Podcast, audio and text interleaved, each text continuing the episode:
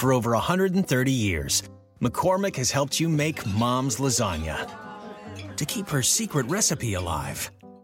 Take over taco night. No matter how chaotic your day is, conquer the bake sale, even if you get to it last minute. And craft the perfect Sunday brunch when it's not even Sunday. Because with McCormick by your side, it's gonna be great.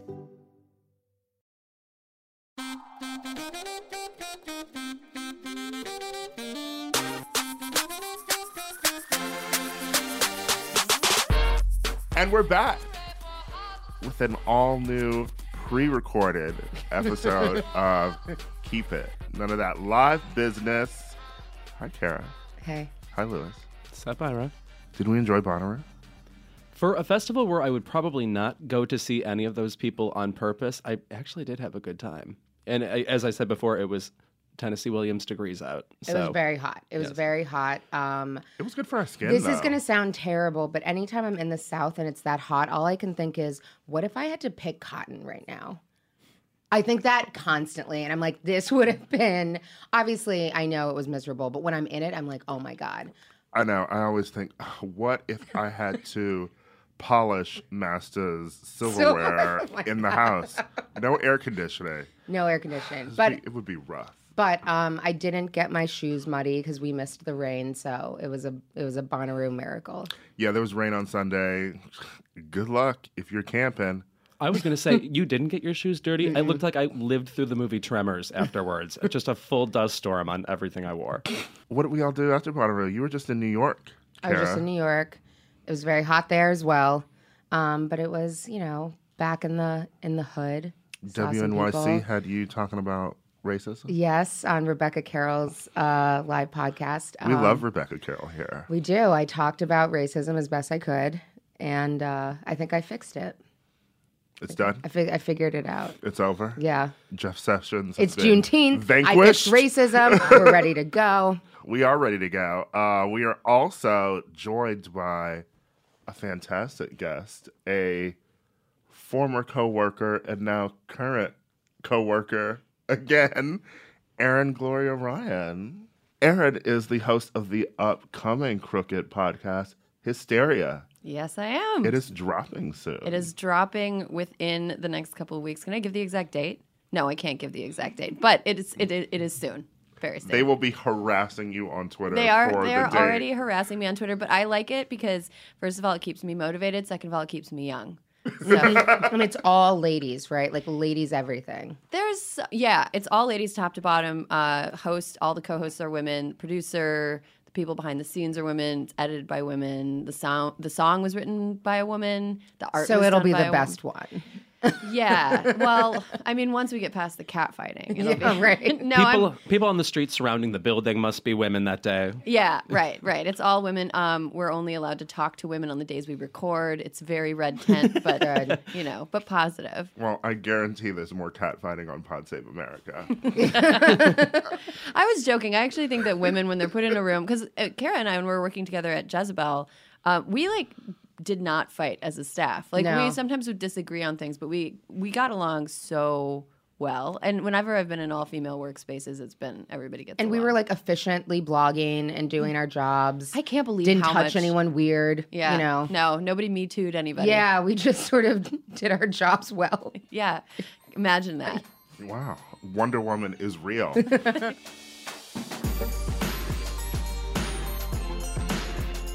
gonna jump right into the biggest thing that happened this weekend. Yes. Jay Z and Beyonce.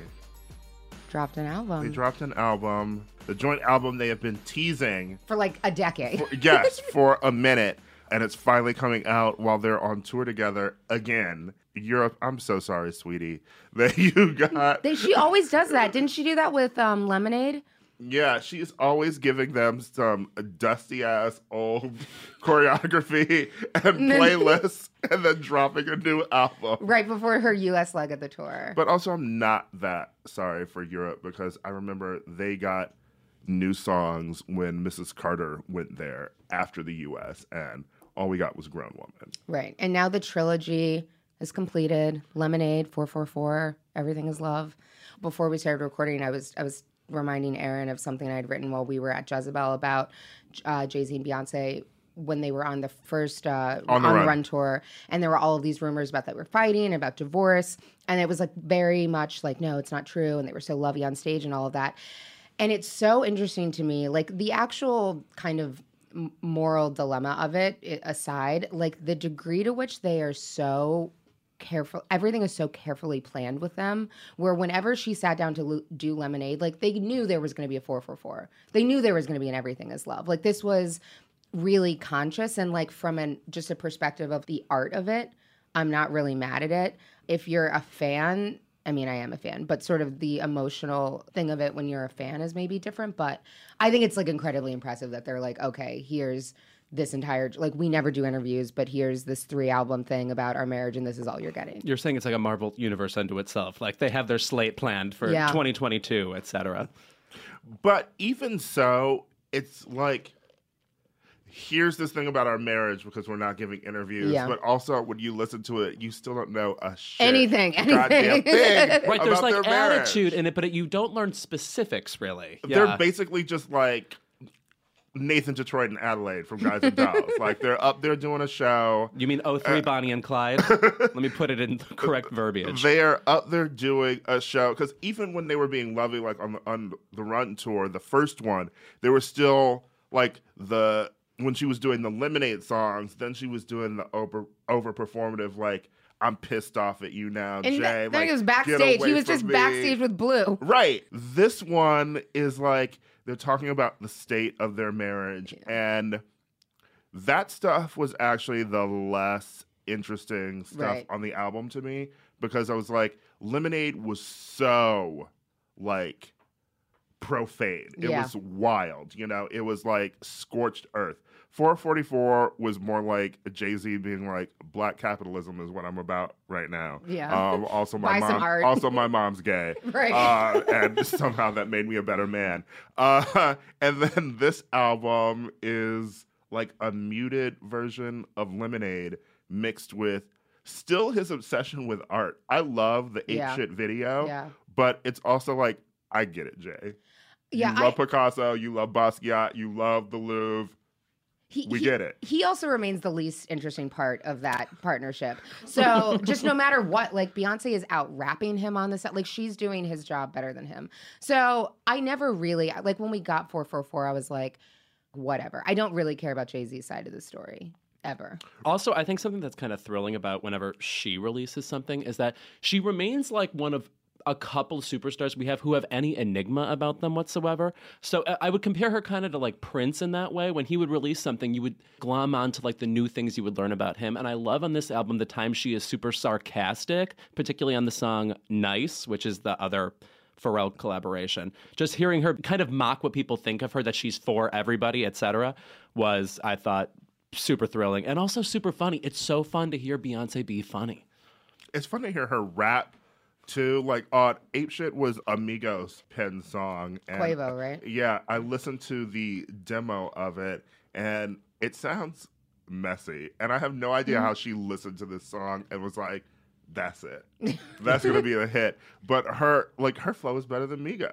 I um I particularly enjoyed the uh half baked half baked reference. Yeah. Oh, yes, Right. yes. That was- she's familiar with the works of Jim Breuer. yeah, it was it, it was funny because I think the last time it was th- there was a half baked reference in pop was I think a Britney It was video in, um, in 20 I Wanna from Go. I Want to Go where she starts out with the "You're cool, you're cool, fuck you, I'm out." Like it's, I love great. that Beyonce has been trying to tell us for years that she loves brown liquor and weed.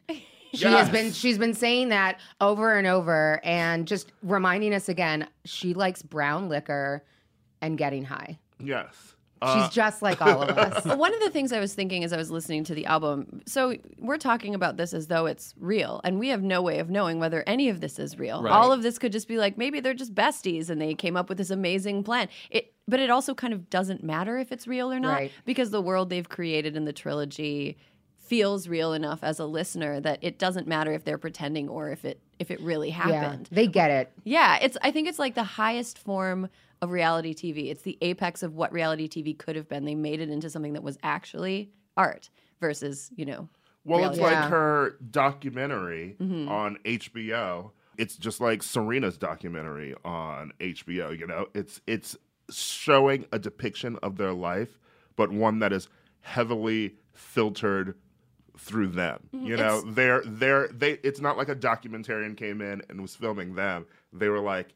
I'm gonna take control of the Let's set up this shot." and show you Right, what it's- I want to show you. But that's like- still like raw in a way. Like it reminds me of like the Truth or Dare documentary. You know, it But feels it's like not they as or- raw as yeah. Truth or Dare. It's not. It, you're not ever gonna get a moment from like where she's laughing about a dancer being raped, Well, that like well, that Madonna, kind of like Madonna did, Yeah. or even the moment in this like upcoming Whitney documentary where she's like Paula Abdul is singing off key on, On the, the record, record. and says she ain't shit. I'm like Beyonce's not gonna just like drag somebody like that in something that she filmed herself. No. I wrote about it for GQ this week, and I compared it a lot to like The Crown. You know, when uh, Elizabeth gets the crown and like she gets the note from her mom, and it's all about, you know, don't let the monarchy fail. Everything is about protecting the crown. And then you think about like her having to diss Margaret and shit like that because it's mm-hmm. like what we are showing the people is what they need to see. We have this divine right. And Jay Z and Beyonce feel very much like this is the black couple we need to give. They're like the apex right of black now, culture. And we can't detract from that. Yeah. We may not even be together, but you are going to think we are married until we die. Yeah. Uh, we may love each other, but we're going to let you know about some strife so you know that black couples can go through it and get over it. Well, I've always said too, like I've they're never gonna get divorced because it makes more sense for them to be together than apart. In every possible way, it makes they make more sense for both of them together. And like it's just like at this point, it is so much this like idea of like what Erin was talking about of truth and fiction and like business, but then the personal and the way it all the degree to which all of it's involved and the you know the I have no idea but like they are black culture right now and mm-hmm. they really seem to recognize I think that. they're American culture right now because I think all three of us have digital footprints or footprints or places. We're, we're public in a way because mm-hmm. you know this podcast or other things that we've done with our work, and there's a feeling that that I have that's like what what about me am I willing to have be public and what needs to be private? And do those two things ever cross? And and wh- where where does the public me end and the private me begin? And I'd imagine that somebody like Beyonce and Jay Z are the most public people possible. And so they have to make it in a place that's the most high stakes. Like, what do we decide as public? What do we decide as private? And those questions, I think, are more universal than some of the, the stuff that they actually sing and rap about. The public and private self is a, a question, I think, of our time. I want to add to what you said about the crown too. I mean, like if you read about what the album means just in reviews, et cetera, you might mistake them for being austere or kind of just sort of as Erin just implied, like spending a lot of time deciding what's going to be public and what's going to be private, and that and that might come across as chilly. But the music is not chilly. I mean, you you get something new and find something new whenever you listen No, it's to laid it. back and Yeah. lush, and I appreciate the like blueprint sounding Mm-hmm. production without Kanye's involvement.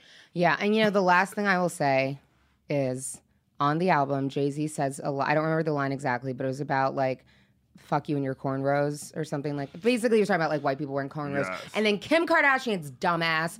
First thing the next day comes out there in cornrows. Every time Beyonce breathes and actually does something and marks an achievement, and she either has to get naked or piss off black people to get any attention. The other thing I'll say about her braids is Doreen St. Felix had a hilarious tweet where she was like, Kim, the braids actually look cute, but I'm tired of you pretending that your white hairdresser is the one who does them. because he has a black assistant who is the one who we know actually does these braids. So stop taking photos with, like, acknowledge the black woman who did your hair, and maybe we might like you. Your appetite suppressant selling half. I'm so tired of her. Anyway, lastly, where do we think they go from this? Mars. I mean, they're done here. You know, I mean, I think it's where does Beyonce go? I think like Yeah. she has she has she maintained herself even on this album that feels so steeped in Jay Z's the exhausting parts of Jay Z. You still feel Beyonce. Yeah, I love Jay Z's music, and so it's been like disappointing the last couple of times. We were like, oh, this isn't this isn't the blueprint, but the blueprint is a masterpiece, so that's fine. Um, and they're at different points in their careers. She's like a decade younger than him, so I'm kind of like, thank you, Jay Z, for the work that you've given us, that you've done in tangent with your wife. Um, I'll see and this now, on the run yeah, I'll see tour, the um, tour, and then you can stay home. And then Beyonce, please release another album. Yeah.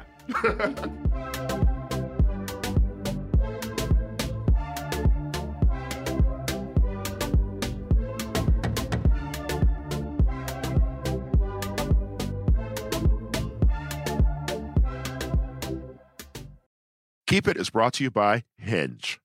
Hinge is the dating app designed to be deleted. If you're really good at it, that is. I've actually met several really good friends through Hinge. I've used it, I can't believe this, over a decade now. Woof, what a life I've had. Well, you know what they've added within a decade of us being on Hinge is their new LGBTQIA plus prompts, which are designed to help queer daters better connect based on similarities, interests, and compatibility. Hinge Prompts helps you show off your full personality and connect with someone who appreciates you. Plus, these prompts were created in collaboration with GLAAD, so they are by the people for the people. Some of the prompts are the first time I knew I was gay was, mm, I was literally in the act of being gay, like hooking up with somebody when I admitted it. Denial is strong and hard in the Catholic Midwest. Mine was Tom Cruise's Vanity Fair cover, the shirtless one. You just turned to an imaginary camera and said, I'm gay. Yeah, I broke the fourth wall. You're like Fleabag. Other prompts include I feel proudest of who I am when, it feels affirming when others blank, I connect to my community by, I wish I could tell the younger version of myself. I'm going to say, whenever I watch that in a drag race semifinal, when they're like, if I could talk to my younger self, I would say, I would be like, girl, get tighter clothes. I mean, what's going on with what you're wearing? You look like you're in the X Games. Other prompts include my chosen family is the best at, and gender euphoria looks like. Download Hinge and show off your full self using their LGBTQIA plus prompts today. Then find someone worth deleting the app for. Keep It is brought to you by Wondery's podcast, The Big Flop. The early 2000s was a wild time for reality TV. I was there, I remember. There seemed to be an endless supply of shows that delivered entertainment for us, but trauma for children, like Dance Moms, the infamous Lifetime Network show where the studio owner screamed at children and their moms over several seasons. On each episode of Wondery's podcast, The Big Flop, comedians join host Misha Brown to chronicle one of the biggest pop culture fails of all time and try to answer the age old question who thought this was a good idea? Mm, they recently looked behind the scenes of what was really going on at Abby Lee Miller's dance studio. Well, we know that someone created the beast known as JoJo Siwa. you think we see the, the, the lab workings that created JoJo Siwa? yeah. One pigtail, two pigtails. uh, and Chemical X. Abby's biggest misstep actually wasn't screaming nonsensical catchphrases or throwing chairs on television, but instead, she was choreographing financial fraud in plain sight. Well, follow the big flop wherever you get your podcasts.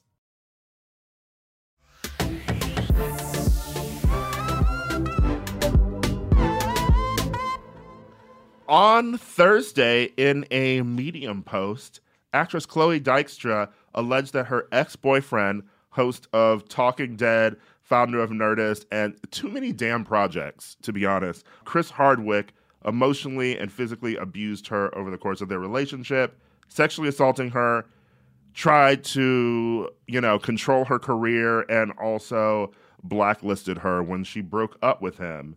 Uh, Nerdist immediately started distancing themselves from him.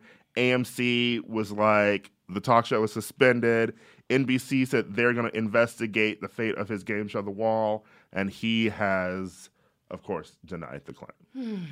I would like us to jump into that discussion, but also Quentin Tarantino decided that he wanted to cast Emile Hirsch in his fucking Sharon Tate movie. Emile Hirsch, who who pled guilty to attacking a female studio executive. The fact that that was news to me. I mean, granted, I don't give a shit about Emile Hirsch, so there's that. But the fact that I somehow missed that he full on assaulted someone and then had to like take a plea deal or something, like you know was charged with this crime And did it in I, public. and I had no idea is just like my god Yeah, I have like I've got a one in one out with with these Me Too stories now because there's so many. My Yeah. brain is completely full, and it, I'll be reminded of it. And the Tarantino story actually reminded me of. First of all, this this man is on strike twenty. You know, he's he's uh, he's had so many strikes against him.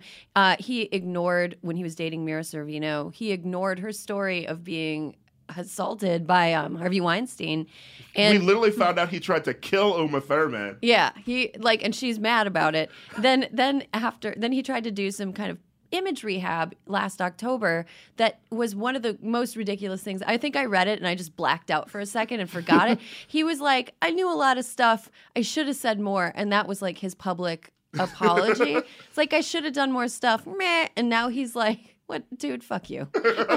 you're you're canceled. Quentin Tarantino is canceled. And the thing is, the thing that sucks is that every time a man like this, Chris Hardwick, Tarantino, anybody, anytime any of them does something fucked up and ends up losing a job, losing a project, there are a million people below them who were working and earned money and needed the money and needed the job that are now out of a job because this guy can't keep his fucking shit together. And I'm not talking about people that are like high paid actors and actresses. I'm No, talking like- about PAs and APs and writers assistants and people who work in craft services and people who need any job that they can get. And it's not like a thing that you can choose as you're mm-hmm. getting into the industry. You can't be like, nah, I don't feel like working with Chris Hardwick. I heard some rumors. If you take what job you can get. Yeah. It's like when I was pissed at like a Laurie Metcalf or John Goodman for being in Roseanne, but it's like if you're joining Hollywood and this is the first job that comes across your desk, you're, Right. it's just like you take this Roseanne reboot, you're gonna be able to pay your bills. Right. You can't be mad at that person, and now they're out of a job because of some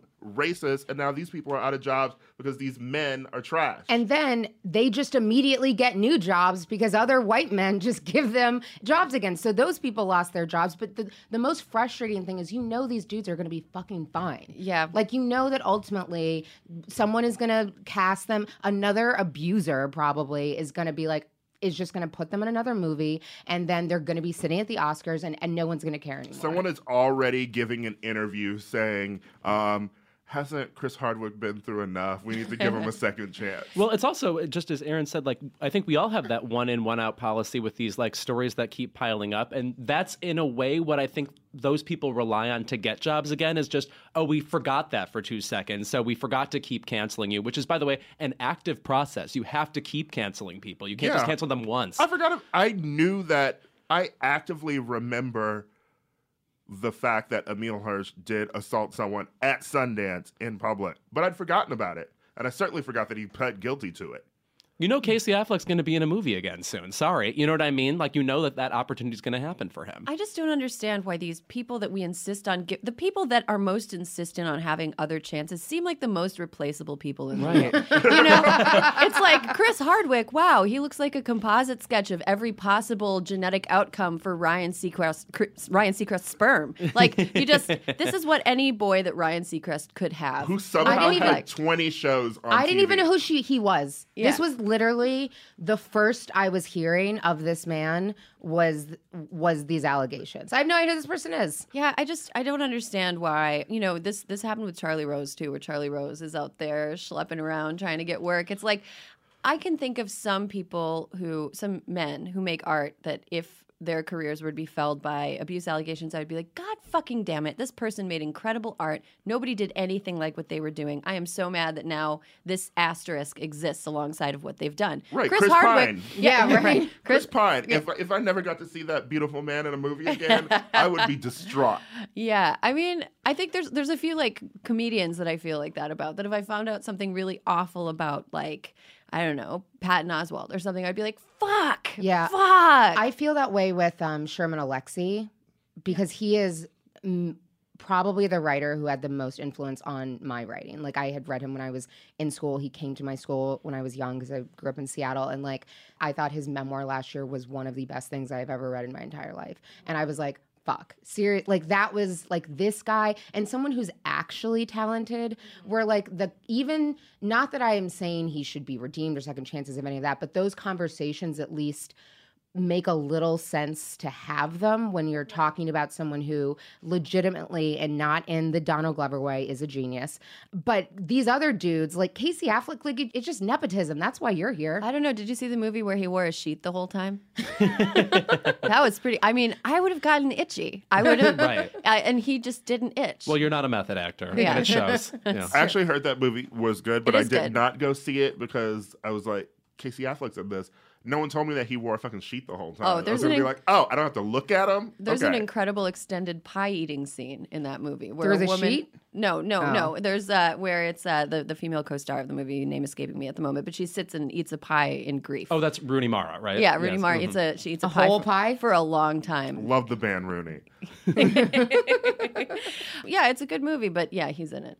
Unfortunately, Yeah. I just want to add quickly about what Chloe Dykstra wrote that I don't want to call it impressive, but the amount of layers she went through about like, and not only did he like attempt to ruin her career, not only was the relationship abusive, but just she seemed to be unpacking a lot of things she hadn't brought herself to realize. And it was like harrowing to read that, like the trickery of it. I think that that has happened to a lot of women though in a lot of different relationships. I suspect that a lot of the pushback, any of the pushback that we see about the Hardwick stuff, is going to be from men who might have done something similar to women and don't want to have uh, themselves. Uh, they they don't want to have their own spots blown up. That's the thing with all of this. What these what people are not realizing is you are all telling on yourselves. You were saying when you're out here immediately defending abusers, all I think is like, what have you done? It makes you look guilty because when your first response is to defend that person, that's the first thing you think of like, well, well, let's think about it or whatever, as opposed to just listening to the victim and talking about the issues at hand, I'm like, you are telling me that you either probably have done something like this, or at the very least, have absolutely no problem with what's happening. Right. One thing that I will say about the sort of confessional version of of I guess this sort of a Me Too story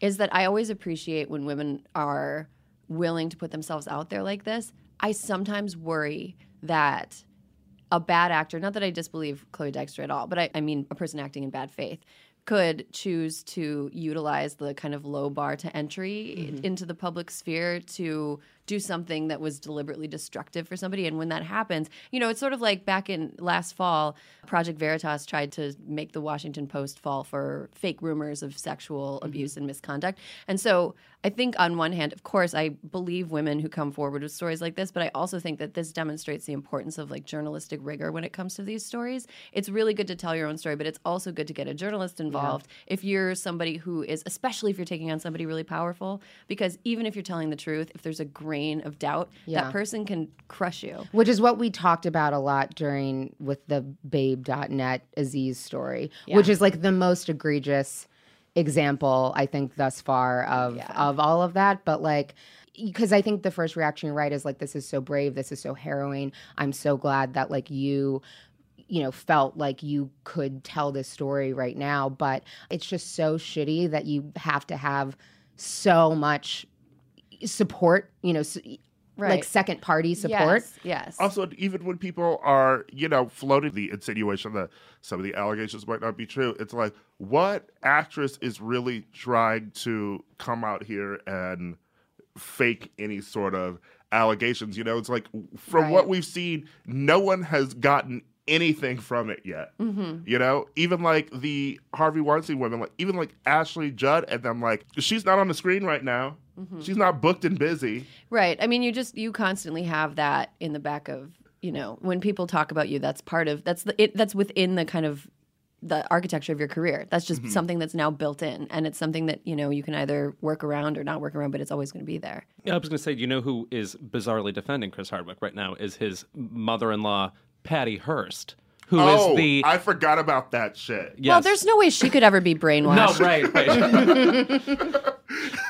It's like, bitch, you are like one of Stefano DiMera's victims, all right? Like, you could turn into a killer or something at the drop of a hat. No one wants to hear anything you have to say. Patty Hearst. Also, again, like, why would a mother-in-law be privy to stories between like a man and his like girlfriend? I just, Yeah. I, I hate that whole world of defending randomly because you know somebody and they were nice to you. I hate Sometimes, that. sometimes the best thing to do is just do nothing. Right. I think that a lot of us, a lot of people who in any way intersect with entertainment have at one point worked with somebody who's faced accusations. And there's really no way to know what happened between two people, even if you really like somebody. Defending them is not going to help you at all, at all. And and it's just it's a don't know. weird urge. It's a- the it's a word she weird- like he was nice to me. And I feel like I had said I- I don't remember the conversation I was having with someone once, but we were again back to slavery. But I'm like, I'm sure there was a Love real friendly slave owner. I'm sure there was a dude who was really friendly to the people in his life. I was like, that sounds Thomas ridiculous Jefferson though. gave his slaves quarter waters. But it's like that sounds ridiculous, and it is ridiculous. And then when I think of like this woman is saying he raped her, but he was a nice guy, I'm like, this all sounds ridiculous. Yeah, I mean, it's like when they do interviews with the neighbors of serial killers, and they're like, "Well, he seemed real quiet." Quiet. Well, what the fuck?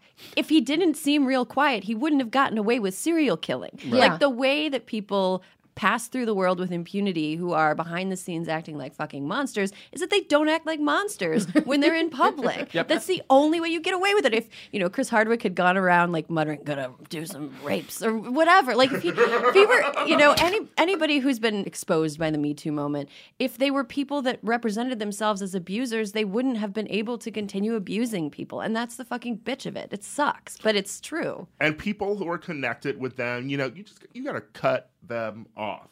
You know, it's not it's not that hard to do. Do you, You think know? they? I don't know if I don't. th- I maybe disagree. I don't know if I would cut somebody off. I would maybe try because I don't think anybody's totally hopeless. Hmm. So if I were on friendly terms with them, I would try to figure out what went wrong and how and how to help them not be shitty. That would hmm. that would be what I would do. I get that. I mean, I'm just thinking from personal experience. I'd you uh, refer them to a good therapist hmm. and take some time. I think also for me, it's like no one is taking any time. This is why I don't believe. This is why I don't believe anyone who is. I I don't believe these bullshit apologies because you haven't sat with it enough. I'm like, have you done work? Have you gone to therapy? Have you talked to these women? Have you really? Which again, I and I don't want to keep like praising this, but I do think the only good apology I've heard was Dan Harmon's from someone who sound who sounded like he had really like spent some time with this. I think his apology sounded like he'd thought about what the best apology would be, and he's a very brilliant writer, and I think he wrote a brilliant apology. But I don't know if he meant it. Well, okay, but Dan Harmon slapped me yesterday. He did not mean it.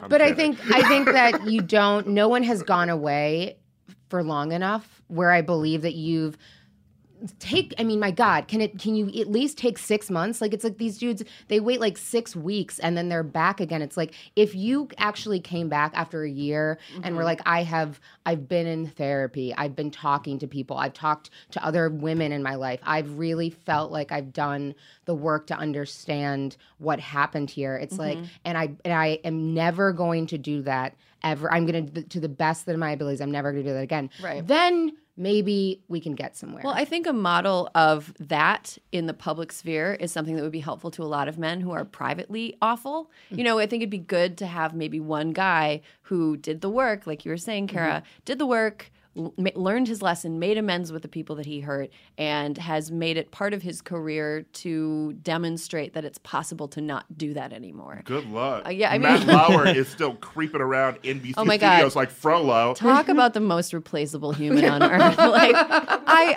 a throw pillow could replace him. A throw pillow with a boom mic just situated over it next to a, a breakfast pizza.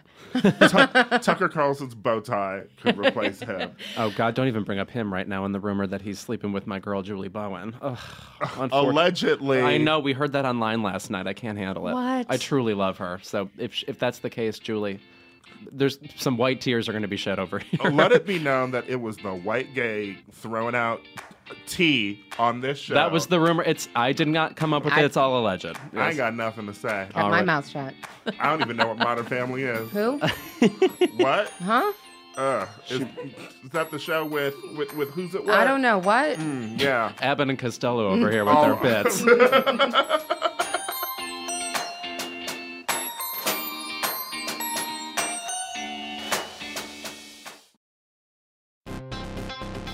All right, people, we all know the stakes of the 2024 election are high, whether it's keeping the Senate, taking back the House, or stopping Republicans at the state level. If you're ready to make a real difference, sign up for Vote Save America's 2024 volunteer program. And just to make it interesting, we're pitting you against each other. Vote Save America will sort you onto a team, East or West, and you'll compete with a community of other volunteers to maximize your impact on the ground with opportunities tailored to you and the causes you care about. The team with the highest volunteering stats could secure the biggest prize of all, the continuation of American democracy. Head to votesaveamerica.com slash 2024 now and get ready to organize or else. This message has been paid for by Vote Save America. You can learn more at votesaveamerica.com, and this ad has not been authorized by any candidate or candidates committee.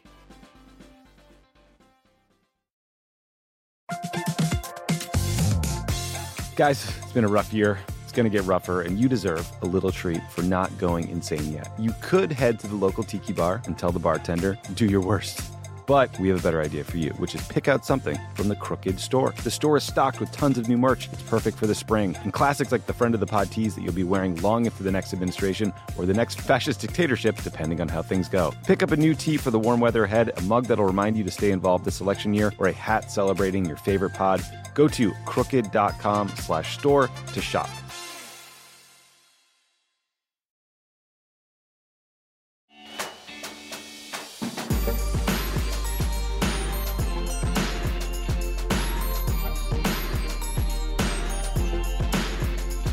Thought we were done talking about Me Too, bitch? You were a fool.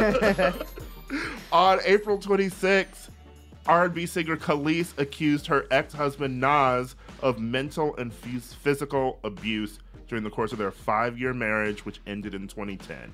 She basically just gave a random interview where she said, "I've edited myself for nine years, and I woke up this morning and I said, not today." So- and no one i mean billboard and maybe one other place wrote about nas's abuse allegations when the album came out but everyone else has been pretty much ignoring them They're just listening to the album. yeah listen to the album i ain't listen to that shit Right. Don't you people know what canceling is? And by the you way, can't cancel Kanye and then be like, I'm just gonna let me just put on this Nas album. And you and Nas should have been canceled also. Like, I don't know what you will just a, a mean tweet isn't canceling someone. It is st- like not supporting them monetarily, abusers with their careers. Your fucking Spotify plays. Nas just got his 0.5 cents from that, guys. I haven't even listened to a nas album since those christmas jingles on hip hop is dead anyway so it was not a stretch to not press play on nasir Oh man, confession. Uh, a Nas album that was him with the National Symphony Orchestra, which is extremely my shit. It's like the weirdest Venn diagram ever, and that's me. Symphony plus Nas, me. Uh, he did the entire Illmatic album with like a live symphonic accompaniment, and I just had I had to listen. And New York State of Mind is pretty good, but that's the last Nas I've listened to. I'm sure that was cool. it was super cool. Yeah, and you didn't know that he maybe used to beat Kelis. Nope, I didn't know so that. that. probably made it sound much better. I think pre-Kelis. I do. Yeah. I do like music without like a woman beating undertone. I Yeah. think that like removing that helps me enjoy. that music helps more. enjoy the melody Yeah. a little that's bit That's why i listen to josh groban but by the way, in what you, exclusively in what way don't we ignore Kelis? I mean, her career, I would describe her uh, discography as flawless. I mean, truly, I love her albums, going back to the first one's Kaleidoscope, right? I just think she's so underrated in every way and so under rewarded. Also, and, and she's such a an great interesting chef. voice. And sh- also, she made that food album, exactly. And also real food. She makes arepas, and I they are know. fucking good. I I, love went to this pop up shop in LA one weekend, and the food was bomb. And I was like, Kelis, I love the food. I love the music. And she talked about wanting to open up a restaurant in LA, which has not opened yet. Kelis, if you need the money, I don't have it, but I will send out a tweet to ask who Well, does have what it. you all need to do is go eat at Kelis's restaurant and not listen to Nas's album. Stream that would be Kelis's- canceling Stream him. Kelis's music to give her some coins so she can open this restaurant. I don't know. I mean, it's it it really just gets down to like you know it was I have a problem when I hear Kanye's voice now even when like on my iTunes so it's like he's not getting paid from this. I've already bought the music. It is hard for me to hear his voice because I literally just hear slavery was a choice, and I think about you denigrating my MAGA, MAGA, ancestors. MAGA. Right, exactly. I can't-. I can't do it It's hard to just hear his voice, and like R. Kelly, it's sickening you know, like you hear his voice, it's like I feel unwell. I don't understand. So the I mean, you're allowed to have the reaction to it that you want, but like this canceling thing and then just continuing to listen to the music is very odd to me. And I'm like, I don't think anyone, I don't think you had a problem with it. I think you just felt like everyone else was like, this is a bad thing, and I'm going to say this is a bad thing, and then I'm going to keep doing exactly what I was doing before. Mm-hmm. I mean, to build on what Louis was saying about the careers that are sidelined in the service of these men's careers are things that are i think the real tragedy of the me too movement. Like because we'll never know. We'll never know what Kelis could have done. Uh, it had her life had her personal life had her her self-worth been decimated by nas? Like we don't know what she could have done and that that fucking sucks. Like i kind of wish that somebody would option her life story and write an incredible like eight episode mm. mini series just about the like st- like the struggles and strength of somebody like her. Her wanting to open a restaurant that is like the sweetest most pure thing that i've ever heard and completely unusual for like a showbiz arc. You know, she's Yeah. like this serious R and B artist who's like, also this other half of my brain exists, and I'd like to do this. You know, I, I love that. I love that. I want her to, to succeed. I want her to blossom and move past this. Also, Nas has not denied the allegations, but Mm-hmm. what he has done is respond to fans of his on Instagram with Oh, you know with what? emojis like 100 and writing applause to people who are defending him Oh, in his Lord. comments. And by the way, the people that were talking to him were, were like misrepresenting what Kelis said and saying it was part of like a feminist agenda, etc. Just like bizarre bullshit. Okay, first of all, the feminist agenda is to just remove all the men from the earth, That's like right. like Thanos style. We're just mm-hmm. gonna get They all get they them out of there. disappear. Yeah, but it has nothing to do Pixelate. with accu- I mean, why do we need to accuse them of things before we pixelate them? Right, yeah. There's no re- it, it makes no sense. I just the it was the combo for me of because I actually I might have listened to the album to be able to say bad things about it if that's what I wanted to do. Um, but even The but Kanye the Kanye production, factor, the Kanye factor, I was like, I can't. I can't like, even listen to the Kid Cudi album, and I love Oh Kid hell Cudi. no, hell no! I don't even love Kid Cudi, but How to uh, Make It in America it- is an unsung classic. it just like the Kanye factor for me is just like I cannot, I cannot do it. I even hear him on features on the radio. I've asked yeah. Uber drivers to change the station. I had to switch when Party came on. I was like, "Where's the Andre 3000 version?" So I can listen to this. I can bop to this song right now. But instead, Kanye's voice came on. Ugh. And by the way, where is Estelle? I want her to have an, a second wind also. I never liked Estelle that much. Really? Oh, Yeah. th- uh, not not American Boy. There's another song on that album. Wait a minute, is that what it's called? I would give that a second. Don't nobody know that damn song. Okay. Erin, Yes. thank you so much. Thanks for having me. Keep This was so fun, guys. Hysteria is available now for you to subscribe to on Apple Podcasts and Spotify and wherever you get your podcasts, and it's dropping soon. Can't Yes. I can't wait either. It's going to be really great.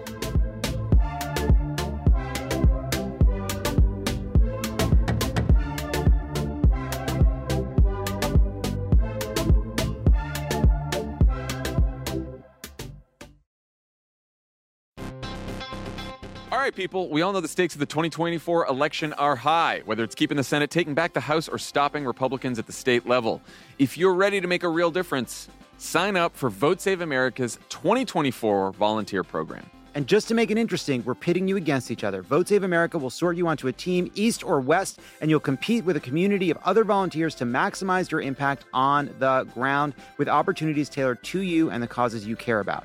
The team with the highest volunteering stats could secure the biggest prize of all, the continuation of American democracy. Head to votesaveamerica.com slash 2024 now and get ready to organize or else. This message has been paid for by Vote Save America. You can learn more at votesaveamerica.com, and this ad has not been authorized by any candidate or candidates committee.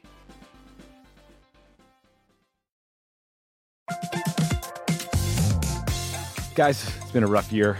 Going to get rougher, and you deserve a little treat for not going insane yet. You could head to the local tiki bar and tell the bartender, do your worst.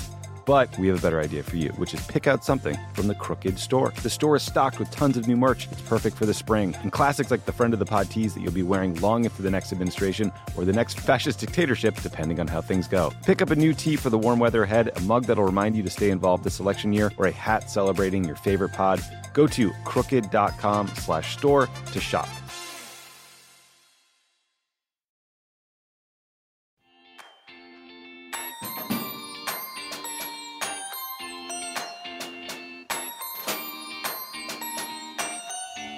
And we're back with our favorite segment of the week. It's Keep It. Louis, what are you keeping this week? Uh, keep it to the concept of Gordon Ramsay, who still dominates culinary television a certain way. He has a new show called 24 Hours to Hell and Back. Has any concept aged more poorly than toxic man yells at you at the workplace and you're supposed to just learn from it? I'm just so sick of the idea that like it's somehow entertaining or like you know enriching to watch something like that. He weirdly comes out of the Simon Cowell branch of television, but here's the difference. Simon Cowell was like damning. Sexy. Well, okay, and in his Henleys, yes, he was damning and also not yelling at people. Whereas this is just somebody who's making you feel horrible for like minor infractions in the workplace. I just think it's the weirdest empire to have based on like, kind of the unatt- sickest thing. He's an unattractive Tabitha. he, you know, he kind of yeah. Tabitha. Oh. I know. I like what she I yelled like at people. Tabitha. Fix your salon. also, she only got like one season of that or two seasons of that. Really no, stupid. no, and then it came back as like a di- so no. It was first it was salons, and then she came back and she was just now qualified to fix any business. Oh, yeah. Where it was like restaurants and like coffee shops, and she was just able to. Tabitha fixed Fix local everything. government. Yeah. Yes. Uh, uh, she actually has a new. Yeah. No, sorry. Yeah, it's relative success. Yeah. That one. Um, also, Gordon Ramsay looks like he should be Niall Horan's dad. It's really scary. Anyway, and he's not, so he's canceled. can he even cook? I'm going to go with yes, but I have eaten at a Gordon Ramsay restaurant. It was good. So take take that as you. I mean, he probably got to where he is because he he can't probably cook. can't. You know. But I also wasn't being yelled at when I ate my food. That's Where's true. I just- Emeril? I just Bam! Yeah. I miss him. I'm Team Padma Lakshmi forever, though. That's how hosts on reality shows like that should be like, I really didn't like it. you know, just like languor is more damning than screaming to me. We love Padma. She has become a gay Twitter icon. Yes. Very quickly. And Jennifer Garner is shook. Kara, what are you keeping this week? I'm saying keep it to Jidenna.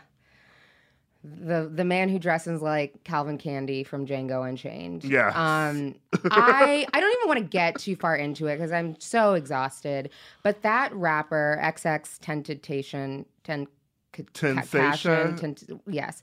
He The triple X that's not a Vin Yeah. Diesel movie. Yes, he was shot and killed this week. And I'm not saying anything, I'm not even getting into that. What I'm going to say is Jidenna felt the need to tweet um basically saying that it was like a tragedy and he this man, this rapper who had beaten his pregnant girlfriend and a gay man who hit on him beaten them has like 15 felonies against him um, and he jidenna tweeted something like you know if malcolm x had died when he was 20 he would have died like an abuser and a thief and whatever have you lost your fucking mind? Malcolm X, Malcolm X, just because they have X's in their names, that doesn't mean you need to compare them. And then he was like, just so you know, I wasn't comparing him to Malcolm X. Sure sounds like you were, because you met you it sounds like you were comparing him to Malcolm X. And I don't even just in no situation, there is not a rapper alive any of us should be comparing to Malcolm X. Just use that as the baseline. Let's just go with any living human. Let's just not compare them to Malcolm X and you'll be fine. It's fine to just say nothing. It's fine to keep your mouth shut. It's fine not to tweet. Someone who's never even read Malcolm X, this triple X person. Like, I guarantee if you asked him who Malcolm X is, he thinks it's Denzel Washington. um, but Jidenna is out. Jidenna wasn't the only person who lost his own goddamn mind. I know. Uh, like Michaela Coel was tweeting out her favorite triple X songs. Like, I thought you were smarter than that. It's Turns also- out she's just a good actress. It's also a weird fallacy of logic. Like you could be like, John Wilkes Booth could have been a great suffragette, you know, if he had just been around 40 more years. It's like, I mean, I guess, you know, I don't think about that possibility really, but It's fine to just say nothing. like you said, It's fine. that nigga Jidenna went to Stanford. It, it's just He it's is smart. and I don't think he's probably he's probably not not smart. It's just one of those moments where you're talking too quick, quick too quick after it's happened. You're not thinking things through. You're just like firing off these tweets and because you're famous, they're going to get amplified and the easiest thing to do, why don't you just text that to someone, my man? You could have just texted that to one of your friends and it would have been fine. Not It's- Kanye there because he would have posted. it. It's fine to say nothing. It's also just you could have just said he could have turned his life around. That's all you needed to say. You didn't need to say, well, you know who he could have been. Legend. It's fine Ciao. to say The ghetto. nothing. it's fine to say nothing. My keep it is to Laura Ingraham, Oh God. that Captain Planet villain, who She's back. once Also, again I love that Captain Planet villain, so let's not even say that, but go on.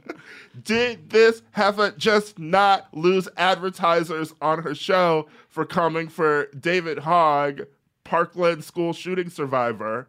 Now she was on her Fox News program last night calling the migrant child detention centers summer camp. No. Summer camp. No. No. First of all, bitch, send your kids there if it's a summer camp. Two, David Hogg is like, are we gonna get her advertisers again. You just lost advertisers. Who the fuck is left? How Evil Snapple? she Who is so, it? She is so dumb. I- she's like that, like that IKEA woman who works in the Trump administration, who was out there lying on the podium. Oh, yeah, it's her. These blonde women in Trump's orbit are so evil. And you had the Ann Coulter so people, too. Yeah. Dumb and so exhausting. so tiring. and a side keep it is to the people who keep creating these monsters because everybody on Twitter keeps retweeting that Kent University gun outlet mall. Oh, that Tomi dry Lahren. hair- the girl with the dry hair? That girl with the dry hair and the dry Chick Fil A, um, chomping on it, taking pictures, being like "fuck pride." Fuck her and fuck you all for retweeting her because that's all she wants. She wants Tomi Lahren's job. She's literally running down the stairs behind her like she's in Showgirls. By the way, Tomi Lahren was like cable access, not kidding, two and a half years ago or something. Her ascent is just the fucking worst. Thank you. Yeah, 'cause Thank Trevor you, Trevor Noah- Noah. Trevor Thank Noah you, put Trevor her on Noah. show. Thank you, Trevor Noah. Trevor Noah and Charlamagne. Both of them. Fuck both of Both them. of them for that. Fuck out of here. A lot of making up to do for that. Laura Ingraham. Looking like a short circuited Stepford wife. I'm done. It's possible her name is actually Laura Ingram. I can't be bothered to check that, though. I don't give a fuck.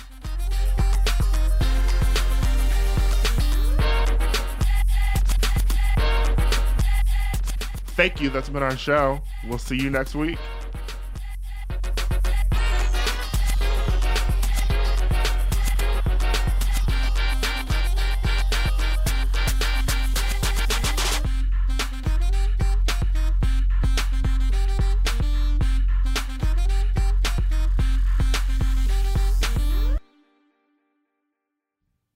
So this week, after the news that actress Heather Locklear was hospitalized after threatening to shoot herself, I wanted to take a brief moment to talk about Heather, Anthony Bourdain, Kate Spade, and other celebrities who have been going through a rough time lately.